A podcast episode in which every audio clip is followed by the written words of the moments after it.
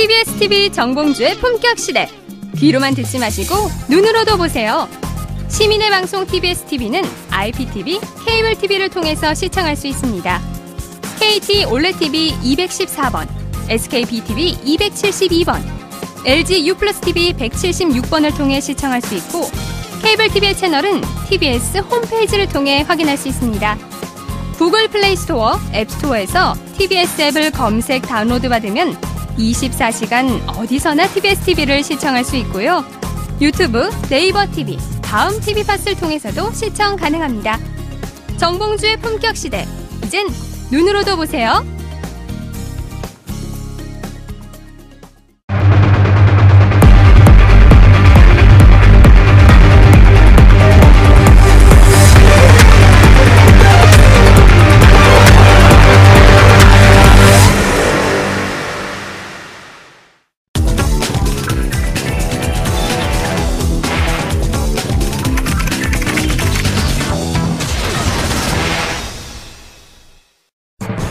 비선 실세 최순실 씨의 딸 정유라 씨가 한국으로 강제 송환됐습니다. 최순실 국정농단 의혹으로 독일 및 덴마크로 도피한 지 245일 만입니다. 정유라 씨는 오늘 새벽 4시 8분께 대한항공 KE926편에 탑승했고 검찰은 전격적으로 기내에서 체포영장을 집행, 공항 입국장에서 곧바로 서울중앙지검으로 호송했습니다. 검찰이 들여다볼 혐의 내용은 이화여대 부정입학, 학사 특혜 의혹과 박근혜 전 대통령과 삼성전자의 뇌물수수 의혹, 재산 국외 도피죄 등입니다. 국정농단의 마지막 입이 될 정유라 씨의 수사 결과에 따라 재판 중인 박근혜 전 대통령과 삼성 이재용 부회장, 최순실 씨에 상당한 영향을 미칠 것으로 보입니다. 어디로 튈지 몰라 럭비공으로 불리는 정 씨가 어떤 폭탄 발언을 내놓느냐가 수사의 관건이 될 전망입니다. 그러나 정 씨가 묵비권을 행사한다거나 모든 걸 어머니 최순실 씨에게 미룰 가능성도 배제할 수 없는 상황. 문재인 대통령이 앞서 특검에서 관련 의혹을 파헤쳐온 윤석열 서울중앙지검장을 임명한 가운데 정 씨의 귀국이 국정농단 재수사에 새로운 불씨가 될지 귀추가 주목됩니다.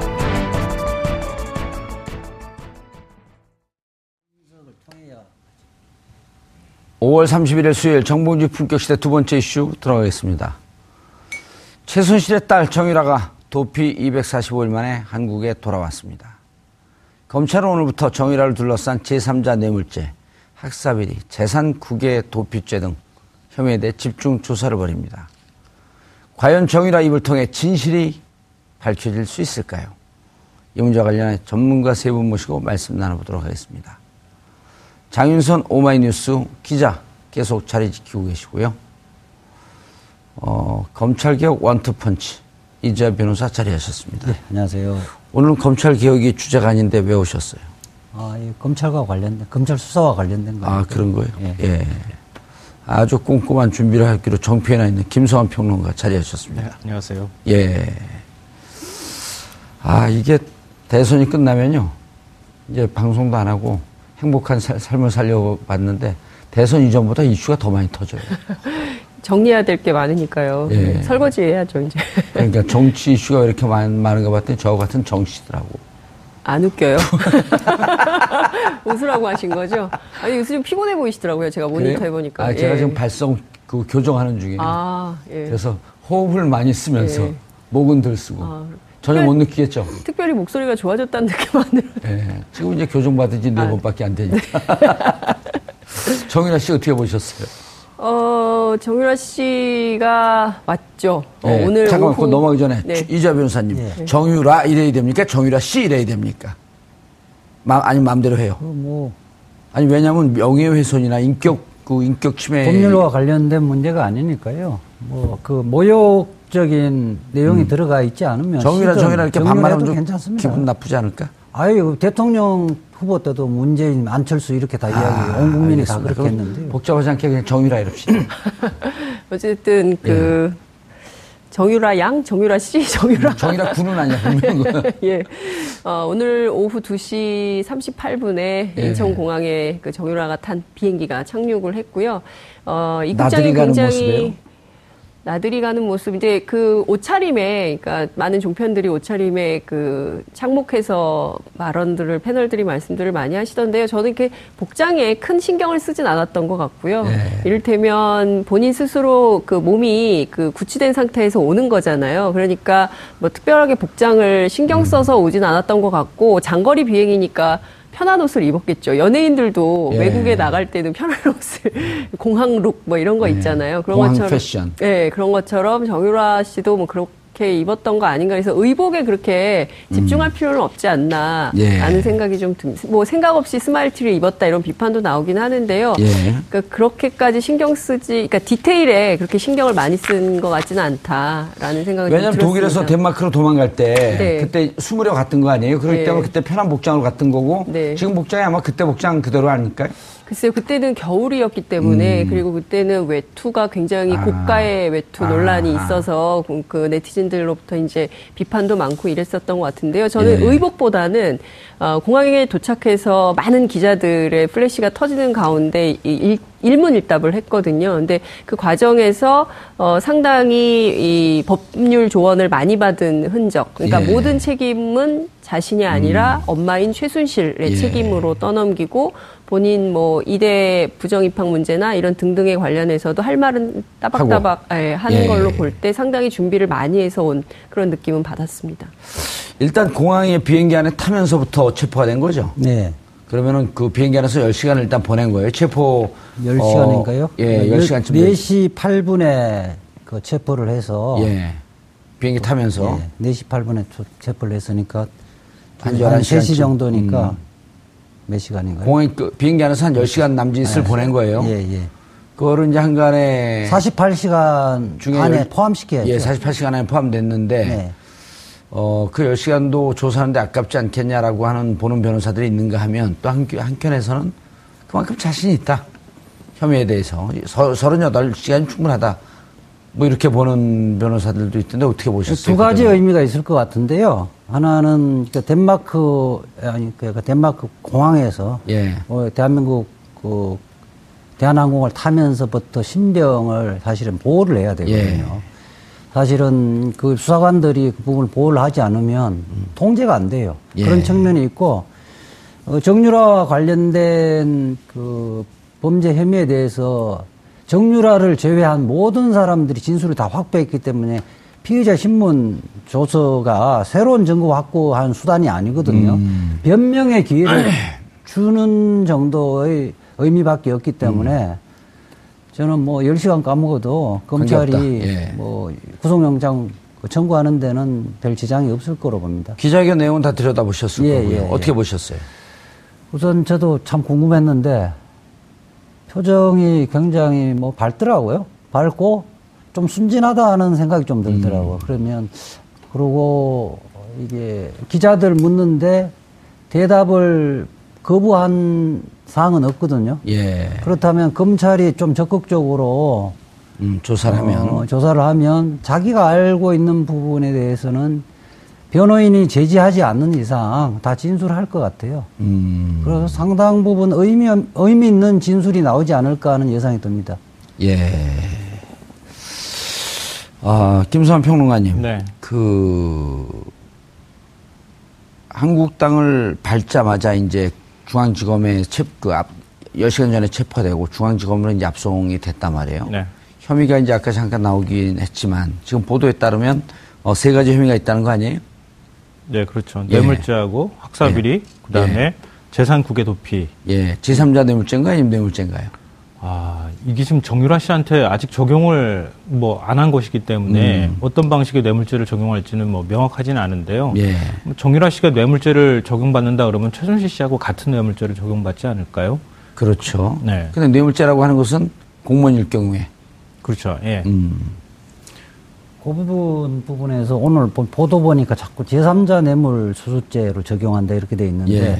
최순실 박근혜는 장시호에 대해서는 제3자 뇌물 수수죄를 적용했고요. 예. 최순실 저, 그 정유라 말과 관련된 예. 부분하고 코어 스포츠를 명의로 계좌로 보낸 돈 음. 합계 78억 가- 가- 가량은 제, 제3자 뇌물수수죄로 기소된 것이 아니라 뇌물수수죄로 기소됐어요. 그렇죠. 그러니까 제3자 뇌물수수죄 장시호 같은 경우는 뇌물수수죄 공범으로 기소가 안 됐잖아요. 음. 제3자 뇌물수수죄이기 때문에 자기는 뭐그 그 자기의 그 회사에 온 것만 알고 있었던 거기 때문에 공범이 아니에요. 음. 그러니까 뇌물수수죄고 정유라가 실질적으로 뇌물의 수혜자잖아요. 예. 그러니까 필연적으로 공범관계로 엮을 수밖에 공범 없어요. 관계, 네. 뇌물죄의 공범 관계. 공범으로 의율할 수밖에 없을 거예요. 예. 방금 전에 두 분이 말씀하신 거에서 조금 좀 생각이 다른 부분이 있는데요. 예.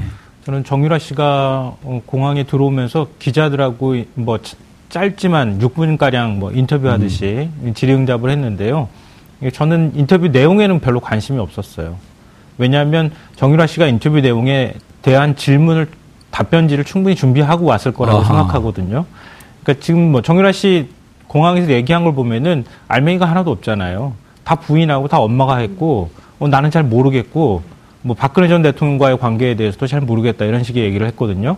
근데 저는 그러면 정유라는 뭘 거짓말을 하고 뭘 진실을 얘기를 할까 그게 음. 제일 궁금했어요. 그래서 정유라 씨가 들어올 때 어, 정유라 씨의 눈동자가 어떻게 움직이는지, 표정이 어떻게 되는지, 목소리가 어디에서 높아졌다 낮아지는지, 뭐 이런 부분에 대해서 관심이 있었거든요. 어, 독심술을 평상시에 하나요? 아, 독심술을 하는 건 아니고요. 예. 왜냐하면 제가 한국인의 거짓말이라는 책을 읽은 적이 있었는데 한국인들이 아하. 어떤 표정과 어떤 그 거짓말할 때 어떤 제스처가 나오는지 이런 예. 것들이 이제 연구되어 있는 내용이 나오는데 한국인들의 전형적인 어떤 그 거짓말 스타일을 패- 거짓말을 할 때 보이는 패턴은 음. 눈을 위로 치켜 뜨거나 아니면 눈동자가 흔들리거나 오. 뭐 이런 겁니다. 그러니까 지난번에 이재용 삼성전자 부회장이 국회 청문회 때 눈동자가 계속 굴러다녀가지고 그거 가지고 굉장히 말들이 많았잖아요. 아니, 산 사람은 눈동자 다 굴러다녀요. 아니요, 굉장히 많이 심하게 흔들렸다고 하죠. 근데 그때도 저는 아, 이 부분에서 거짓말을 할 개연성이 있구나, 뭐 이런 생각들을 사실 했었거든요. 예, 오늘 정유라 씨, 어느 대목에서 거짓말 하든가요? 그러니까 전체적으로 정유라 씨의 시선이 위로가 있었어요. 아. 앞을 응시하는 경우가 별로 없었고요. 미세먼지 없는 대한민국, 대한민국 하늘을 보고 싶어 하진 않았을까요? 옆으로 가 있었죠. 정확하게. 예, 옆으로, 옆에, 위상, 옆, 기자들 시선을 피했어. 음. 아, 그렇게 하고 어, 이제, 이야기하다가 좀 이제 인상을 변호사도 좀 그런데. 좀 일가견이 있는 것 같아요. 숟가락을 근데, 저는 이제 뭐 검사 생활을 안 했지만은 예. 그, 이 정도 발언하는 거 보면 아. 검사가 어떻게 추궁을 하면 어떤 식으로 이야기를 할 것이라는 건 대충 예측을 할수 서초동에서 예. 유명한 있거든요. 얘기 있잖아요. 검사 위에 이재화. 아, 예측을 할 수 있거든요. 음. 그러니까 지금 기자들 질문은 구체적인 사실을 근거로 해서 추궁하는 질문이 아니어서 예. 그럴 때는 준비된 멘트를 할 수가 있어요. 근데 검사들은 그렇게 순진하지는 않잖아요. 음. 알겠습니다. 계속하시죠, 김선 평론. 네. 그래서, 그래서 대체로 거짓말이었다. 목소리가 굉장히 자연스러운 목소리가 나올 때가 있었고요. 그다음에 좀 차분하게 준비된 듯한 목소리 톤이 나올 때가 있었어요. 음. 그러니까 굉장히 자연스럽게 나오는 그리고 원래 정유라 씨가 이렇게 평상시에 썼을 법한 목소리 이 톤이 음. 나오는 경우가 이화여대 입- 특히 입학과 관련돼서 질문 받았을 때 그리고 딱 굉장히. 자신감 있게 아. 얘기했어요. 굉장히 자신감 있게 얘기하고 그리고 평상시에 본인의 목소리 말투 같은 것들이 나왔거든요. 예. 저는 뭐 단복 같은 거 입고 가지 않았고요. 그때 임신 중이었거든요. 근데 그 말에 설득력이 있어요. 그러니까 단복을 입고 가 입고 갈 수가 없는. 그러니까 원래 승마할 때 입는 옷은 사실 이렇게 그딱 임신하고 조이죠. 입기에는 예, 조금 예. 무리가 있잖아요. 이 그리고 이제 금메달 목에 걸고 간 것도 이제 중대 지원할 때도 걸고 갔다고 하는 거. 그 부분은 진실일 가능성이 좀 있다 생각됐고요. 그 다음에 돈도 실력이다 이렇게 얘기할 때도 굉장히 평상시에 자기 목소리 말투가 나왔어요. 음. 그러니까 그것도 어, 약간 울컥했다고 하는 표현도 이제 그때 사용을 기자들이 이제 보고 난 다음에 기사로 쓰기도 했는데 음, 돈도 실력이라는 것도 자기가 이제 아이 키워 보니까 그게 또 상처가 될 수 있겠구나 이제 이런 오. 생각들을 하게 됐다는 얘기를 어, 그러면서 이제 정말 죄송하다 이런 표현도 사용했거든요. 예. 그런 부분에 대해서는 정유라. 씨의 진실성 있는 답변이 들어가 있을 가능성이 있다는 거고요. 그렇지 않고 뭐 박근혜 전 대통령 엄마와 관련돼 있는 거 뭐 재판이 어떻게 진행됐는지 전혀 모른다고 하는 건 그거는 뭐 거의 완벽한 거짓말에 가깝다고 저는 어. 생각하거든요. 왜냐하면 이경재 변호사가 계속 그 정유라 씨하고 접촉했다고 하는 사실을 그 동안에 인정을 했거든요. 예. 특히 이제 더 주목했던 거는 정유라 씨가 어 100%가 아니라 200% 거짓말했을 가능성이 높은 대목이 오. 어 거기 현지에서 사용했던 돈 나 전혀 모릅니다. 예. 이렇게 얘기한 부분 있잖아요. 저 어떻게 모를 수가 있어요. 애기 기저귀라도 사야 되려면 자기가 돈을 써야 되는데 음. 엄마도 없고 혼자서 계속 있었는데 덴마크에서 그 돈이 누구를 통해서 어디서 나왔는지를 모르겠어요. 어. 모를 수가 없는 거죠.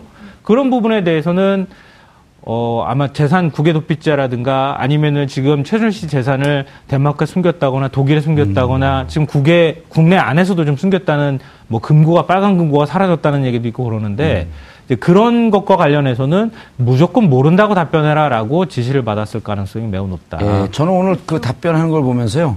한 대목을 딱 보면서 이것은 준비된 답변이다. 왜냐하면 정유라는 어머니라는 표현을 태어나서 처음 써봅니다. 엄마라 그러죠, 늘. 근데 오늘은 계속 어머니, 어머니 이렇게 얘기를 하더라고요. 아, 그, 그러니까 말씀 생각나는데, 어, 장시호 씨가 국회 청문회 나왔을 때, 네. 이모라고 안 하고 최순실 씨라고 얘기했잖아요. 예. 그때도 준비됐던 거였다. 이모를 이모라고 안 부르고 자꾸 음. 그렇죠. 최순실 씨라고 예. 부르는 거예요. 그것도 자연스러운 우리 일반적인 일상적인 말투가 아니죠. 그러니까 예. 오늘 정유라 뭐- 씨도 좀 그런 부분에서 얘기가 있어요. 오늘 심리 분석. 아니, 예. 근데 평상시 정유라 씨하고 자주 지- 알고 지낸 것 같은 느낌이 예. 좀 들었어요.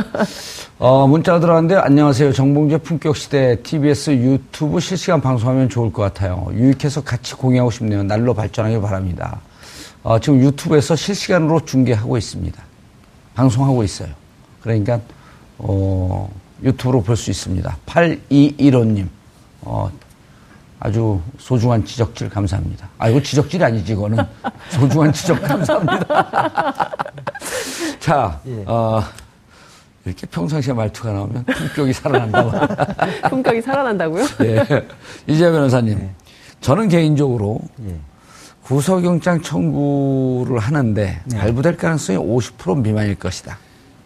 그런 다른 방송에서 그렇게 말씀하시더라고요. 예. 그랬는데 저는 걔네가 좀 달라요. 예. 근데 또 그, 그 이후에 연구해 봤더니 예. 세 가지. 예. 구속영장 발부에 증거인멸 도주, 사안의 중대성. 여기 또 다 걸리더라고요. 다 걸리죠. 예. 그리고 뭐 이게 본인이 사실은 불구속 재판을 받을 거면 해외로 도피를 안 했죠. 그렇죠. 이미 도피한 거죠. 그 변호인들이나 최순실 씨도 그렇게 권유를 하지 않았을 거예요. 국내에 있으면 구속을 피할 수 없다는 그, 그 말하 결론이 났기 때문에 그렇게 됐던 거고. 아, 해외로 간 게. 예.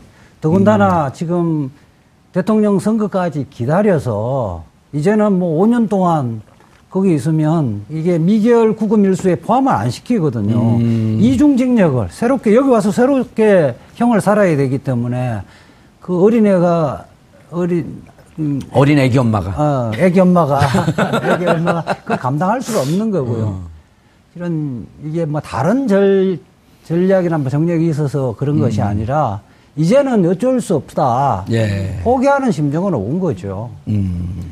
실제 그 덴마크에 있을 때부터 정유라 씨가 얘기했던 게 불구속 수사 받게 해주면 자기 귀국하겠다라는 얘기. 애기를 볼 수 있으면. 예, 음. 초반부터 했었거든요. 근데 그게 안 됐기 때문에 특검 수사할 때 그렇죠. 그랬죠. 특검 네. 수사 당시에 계속 그런 주장을 했었고, 근데 그게 안 됐기 때문에 덴마크에 있다가 이렇게 오게 된 거 아니겠어요? 그래서 제가 보기에도 구속을 피하기는 굉장히 어렵고, 음. 그리고 증거인멸 도주 우려 가능성은 여전히 살아있기 때문에 구속 수사의 정당성은 있을 수밖에 없다 이런 생각이 좀 들고, 저는 또 하나 오늘 이대 입, 그 부정 입학 관련해가지고 중대도 가져갔고 시험 볼 때, 예. 그리고 엄마가 그 입학사정관한테 물어봐가지고 가져가도 된다 그래가지고 메달을 갖고 갔다는 거 아니에요? 입학 사정관한테 막 전화해가지고 저 이거 메달 가져가도 이럴 수 있나요? 저는 이 자체가 상당히 이게 그 상식의 수준을 넘어서는 발언이에요. 그리고 이 자체로도 그러니까 그런 거를 통해서 이제 최순 그 정유라가 갖고 있는 네. 여러 비밀의 그 그렇죠. 문이 열리는 거죠. 저는 정유라 씨가 그 흡사 특검 도우미 역할을 했던 예, 장시호 씨. 예. 예. 장시호 씨처럼 어, 상당히 수사에 예, 적극 협조하고 그 본인은 협조는 안 하려 그래도 말을 하는 게 다 협조가 되지 않을까요? 그 가능성도 있어요. 말을 많이 하다 보면 그 의도하지 않게 진실을 다 고백해 버리는 수가 있을 수 있을 것 같고요. 경우에 예. 따라서는 저는 이것이 이제 안민성 의원이 그 얘기도 했던데 박정희 비자금 통치자금 문제까지도 거슬러 올라가서 수사해서 예. 결국에는 이 비밀 재산 환수 여기까지 가야 되지 않나 이런 생각을 하게 됩니다. 저는 오늘 기자회견 중에 어, 삼성 특혜 의혹에 대해서 물어봤잖아요. 네. 그 부분에 대해서 벌써 이렇게 원래 교육받은 부분, 어, 그, 훈련받은 훈련받았던 내용하고 다르게 이야기할 가능성을 시사했거든요. 어떻게?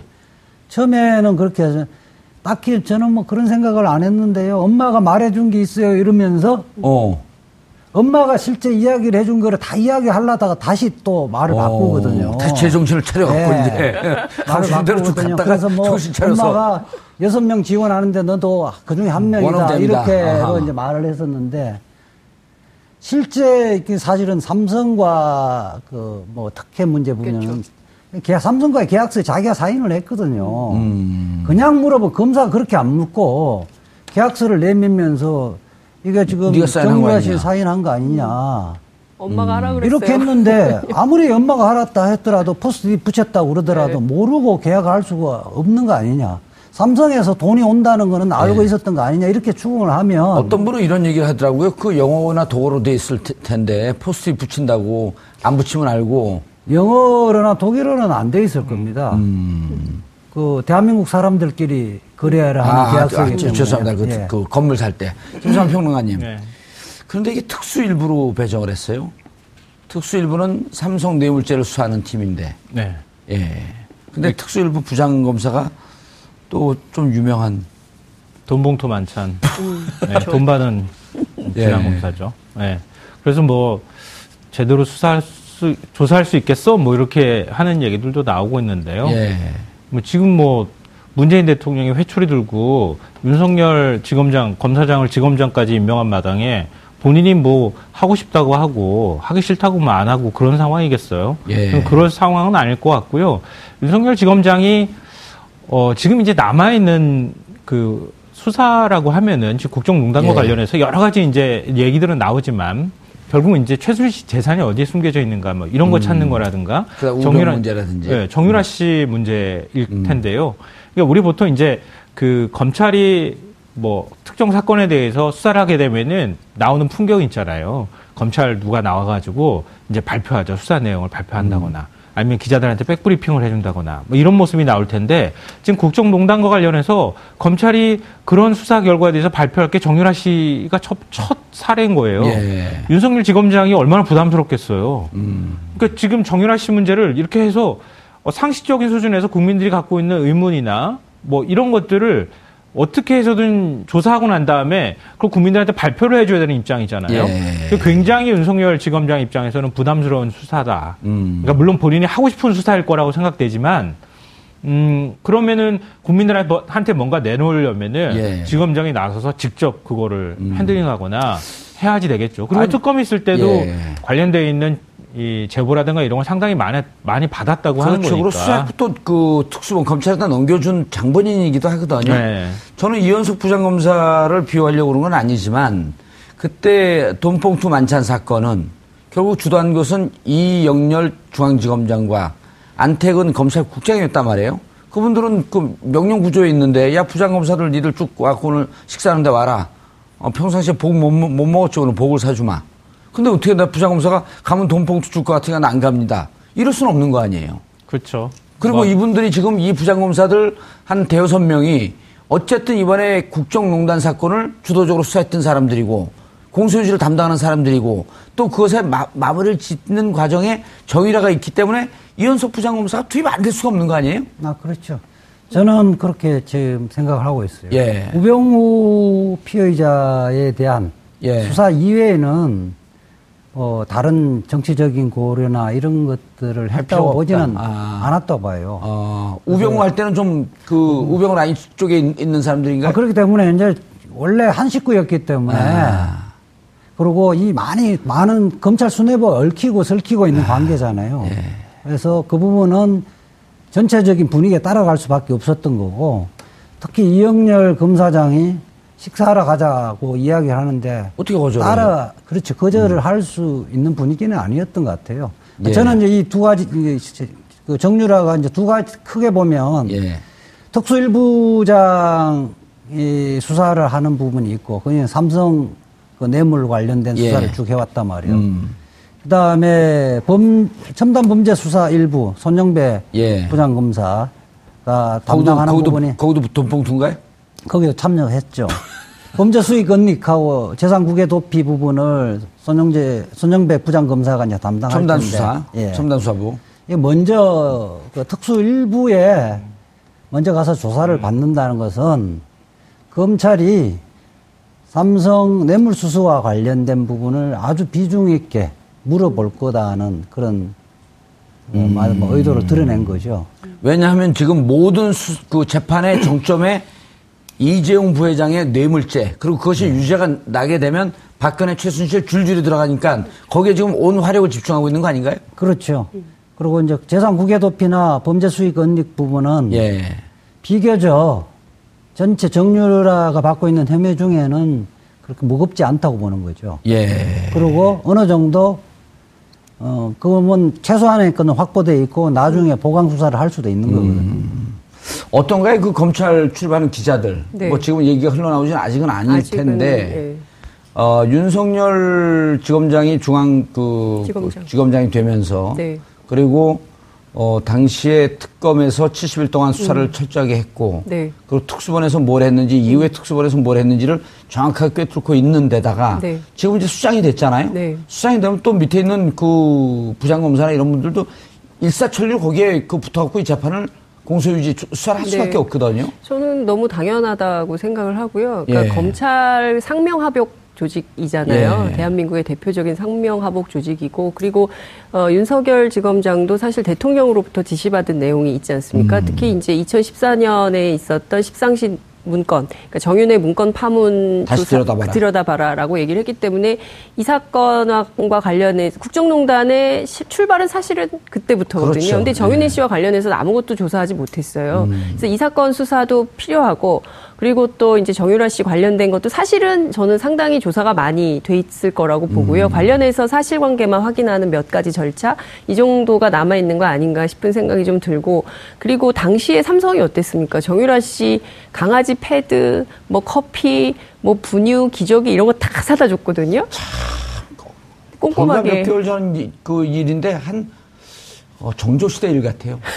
저하튼 그렇게 지원을 삼성으로부터 꼼꼼한 아. 지원을 받았던 사람이 온 거거든요. 정유라 씨가 삼성과 관련된 그렇습니다. 증언이 나올 것이다. 예, 그 직접적인 아. 증언들을 확보해서 어 저는 뭐 정유라 씨의 구속 수사 그리고 이후에 이제 그리고 오늘 그 최순실 씨에 대한 그 뇌물 사건에서 7년 구형이 내려졌죠. 네. 예, 그래서 관련해서도 정유라 사건도 어, 속도를 낼 수밖에 없다 이렇게 봅니다. 음, 김수환 평론가님. 뭐 예. 지금 말씀하신 예. 것 중에서 이제 삼성이 직접 지원한 것은 아니고, 그러니까 삼성이 포괄적으로 돈 준 거를 가지고 최순실 씨가 마음대로 돈을 쓴 거죠. 음. 그러니까 우리 일반적으로 기업들이 지원을 할 때 그 어떤 패턴하고 완전히 다른 거죠. 보통은 어떻게 어떤 항목에서 돈 쓰겠습니다 이렇게 올리면 기업이 확인하고 돈 주는 예. 건데 그냥 돈 뭉토기로 주고 알아서 돈 써라 뭐 이런 식의 어, 어떤 태도를 보였다는 위임. 거예요. 뭐 그런 거랑 비슷한 음. 방식이었다는 거고요. 어, 저는 이제 정유라 씨를 검찰이 조사하면 뭔가 나올 것이다 이렇게 생각하는 거에서 어, 저도 이제 그런데 기대를 하고 있는데요. 그렇지 않을 가능성도 있다고 생각해요. 음. 왜냐하면 최순실 씨한테 우리가 기대를 해서 뭔가 얻어낸 게 있나요? 음. 좀 별로 최순실 씨 입을 통해서는 별로 없었던 것 같거든요. 근데 장시호 씨한테 기대 안 했는데 또그 나온 어, 게 물론 있잖아요. 이제 그렇긴 예. 하지만 예. 정유라 씨는 장시호 씨를 닮은 게 아니라 최순실 씨를 닮은 사람이잖아요. 최순실 씨 딸이니까. 음. 정유라 씨가 덴마크에서 기자, 기자회견 했었을 때 모습이나 지금 공항에 들어왔을 때 모습을 보면 만만한 상대가 아니겠구나. 굉장히 생각보다 당돌하고 또 나름 생각을 하면서 준비된 답변들을 할 수 있는 정도. 저 정도 나이에요. 저렇게 많은 카메라가 막 들이대고 막 기자들이 질문 던지면은 저 머릿속이 다 엉켜가지고 말, 말하기 쉽지 않거든요. 거의 아이돌 수준이었어요. 아주 당당하게 얘기하더라고. 너무 대답 잘하잖아요. 예. 근데 물론 이제 우리나라 검사들이 그 방에 딱 데리고 가가지고 조사실에서 실제로 이제 추궁할 때하고는 상황이 다를 수도 있기 예. 때문에 뭐 정유라 씨를 허물어뜨릴 수도 있을 거다. 뭐 노승일 부장 얘기하는 것처럼 억비공처럼 어디로 튈지 모른다 이럴 음. 수도 있겠지만 그것 또한 그 최순실 씨 변호인 측에서 음. 예측하고 있지 않았을까? 예. 그래서 어떤 방식으로든 코치를 하려고 노력하지 않았을까 음. 하는 생각은 들어요. 노승일 부장 증언에 따르면요.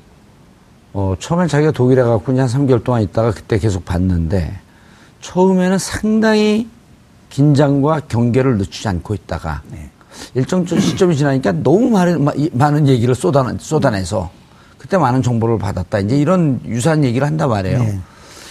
처음에 검찰에 만약 구속영장이 청구가 되면, 어, 1차 구속기간이 어떻게 되죠? 그 20일인가요? 10일이고 또 연장 또할수 있죠. 예, 10일, 10일, 10일 그래갖고 네. 20일인가요? 예. 20일 정도 어느 정도 국실 딸수 있다. 그 윤석열 그 지검장의 수사한 일화를 예. 대선 자금의 최동웅 당시 새누리당 한나라당 최, 사대기 예. 사대기 그 수사에 시발점을 연기한 윤석열 검사였거든요. 음. 최동웅 2003년인가 예, 이때가 그 최동웅 의원 예. 의원이 최돈 웅이죠. 아, 그 최동웅 의원인데 그분 그렇게 했다는 거 아닙니까?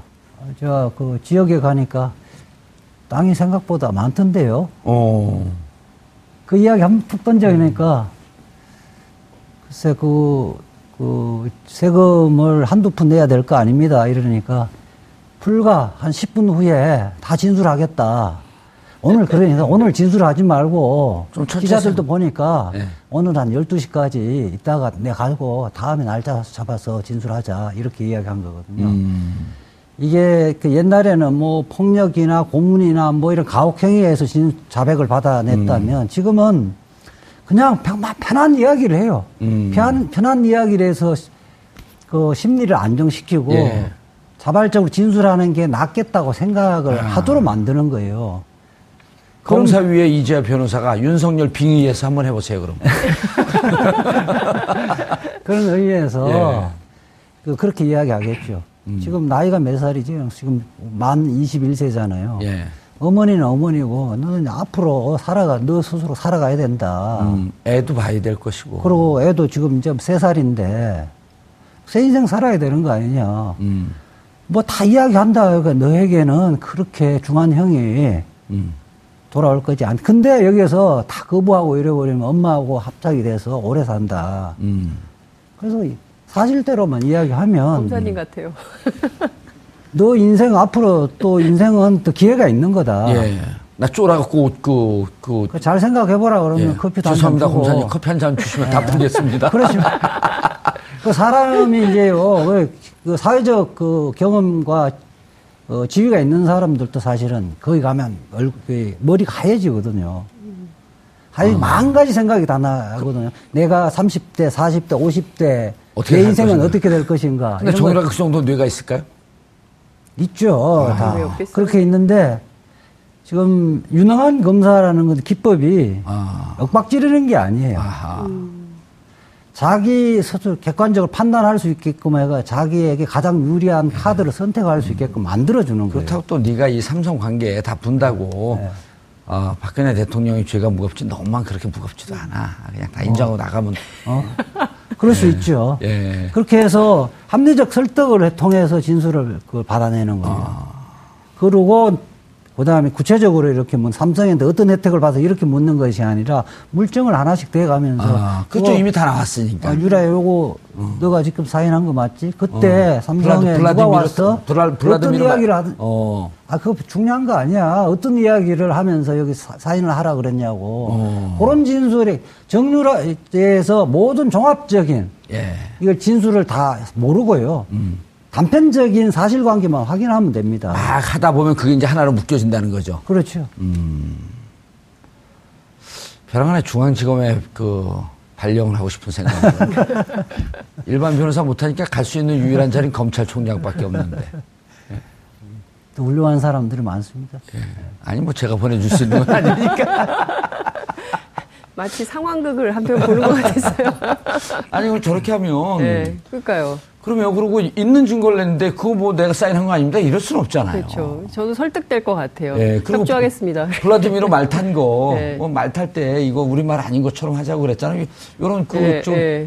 그 서로 그 위장 사인 한 게 여기 음. 위장 계약 한 게 예, 여기 예, 있네. 그때 예. 몰랐어? 예. 그렇죠. 아, 그걸 제가 왜 몰라요? 제가 바본 줄 아세요? 제가 그때 다 봤어요. 사실은요, 말면서 막 얘기할 수 있죠. 예. 피해자의 심리가 뭐냐면 예. 조서에 기재 안 됐더라도 말하다가 실수한 거 있잖아요. 예. 조금 전에 그렇게 이야기를 했잖아 이러면 사실은 그걸 다시 아 그렇게 한 적이 없다 이렇게 진술을 하면 되는데 좀 미안해서. 그거 그렇게 이야기하면 다 실토하게 돼 있어요. 음. 그러니까 말을 많이 하게 되면 아무리 훈련되어 있다라도 사실을 일부를 이야기할 수밖에 없고 음. 그걸 지적하면 거기에 엮여서 이제 아 어쩔 수 없다 이러는 심리로 이야기를 예. 할 수밖에 없다는 오늘 7분 동안 짧게 기자회견 하는 중에서 그런 단초들을 네, 찾을. 수 있었다. 예. 아, 저는 이제 입장 바꿔야 될 것 같은데요. 저는 정유라 씨가 쉽게 입안열 거라고 생각했거든요. 근데 지금 변호사님 말씀하시는 거 보니까 설득됐어요. 예, 이거 열 수도 있겠네 이런 생각이 좀 한편으로 드는데요. 예. 저는 왜 그런 생각을 했냐면은 음, 이미 이제 수사 한창 수사가 진행 중에 예. 정유라가 들어왔을 경우에는 어, 서로 간에 말 맞추기를 하기 쉽지 않잖아요. 음. 그러니까 이미 어, 엄마하고 그다음에 박 전 대통령 측이나 삼성 측의 논리가 무엇인지가 다 드러났잖아요. 예. 지금은.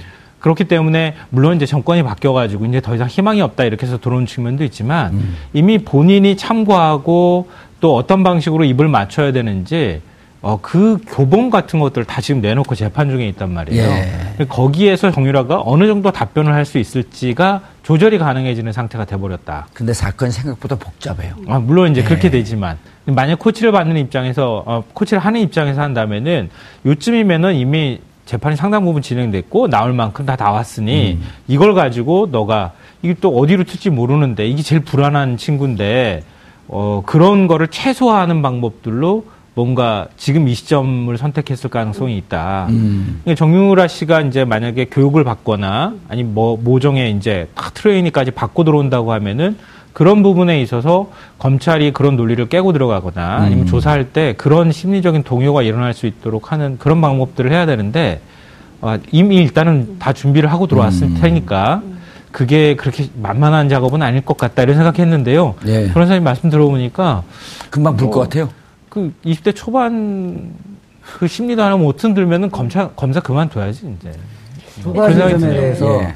간단하게요. 예, 두 가지 점에서 우선 이경재 변호사가 굉장히 쉽게 예. 그 정유라에게 설명을 해야 되는데 이경재 변호사가 연세가 많고 예. 세대 차가 나서 문화적 세대 차가 많다는 거하고 두 번째. 두 번째는 정유라가 정규 교육을 못 받은 사람입니다. 복잡한 상황을 그렇게 다잘 이해하지 소화를. 하기 힘들어요. 알겠습니다. 체합니다, 체해. 알겠습니다. 체한다고요. 네. 아, 아, 정유라 사건이 무척 어, 복잡하고 재미있는 국면으로 드- 들어가는 것 같습니다. 국방부가 사드 4기가 들어온 것을 고의로 누락했다는 의혹이 현실로 밝혀지고 있습니다. 대통령이 취임한 5월 10일 이후 김관진 전 안보실장이나 한민국 국방장관은 수차례 대통령을 직접 만날 기회가 있었으면서도 보고를 하지 않았던 것입니다.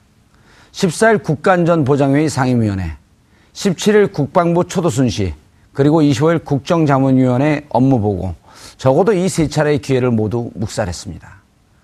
국론이 분열되고 대통령이 취임하자마자 긴급하게 특사 외교를 펼쳤던 이유도 전 정권 말기에 알박기식으로 밀어붙였던 사드 배치, 이 문제 때문이었던 것은 온 국민이 알고 있는 사실입니다. 그런데도 사드 추가 배치를 숨겼다는 것은 철저하게 의도적이고 고의였다는 지적을 피할 수 없습니다. 이전 정권 안보팀의 국가관이 심각한 수준을 넘어 도저히 용납할 수 없는 지경에까지 가 있는 것 같습니다. 국가의 안위를 볼모로 한 국기 문란 사건입니다. 국가 기밀사항을 대통령에게까지 숨겼던 것은 자신들 몇몇의 이해와 집단의 이익 때문이었던 것으로 보입니다. 국방부와 전 정권의 안보팀에 대해 철저히 수사해서 처벌해야 합니다. 아울러 이렇게 은밀하고도 불법적인 과정을 거쳐온 사드 배치 과정도 철저하게 재조사, 재조사해야 합니다. 덧붙여 사드 배치는 무혈하는 지점에서 다시 국론을 모아야 할, 모아야 결정해야 할 것입니다. 5월 31일 수요일 정봉주 품격 시대 마치겠습니다. 감사합니다.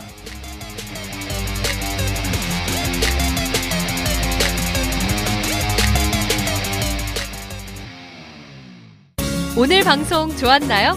방송에 대한 응원 이렇게 표현해 주세요. 다운로드하기, 댓글 달기, 구독하기, 하트 주기. 더 좋은 방송을 위해 응원해 주세요. 다운로드하기, 댓글 달기, 구독하기, 하트 주기. 기억하셨죠?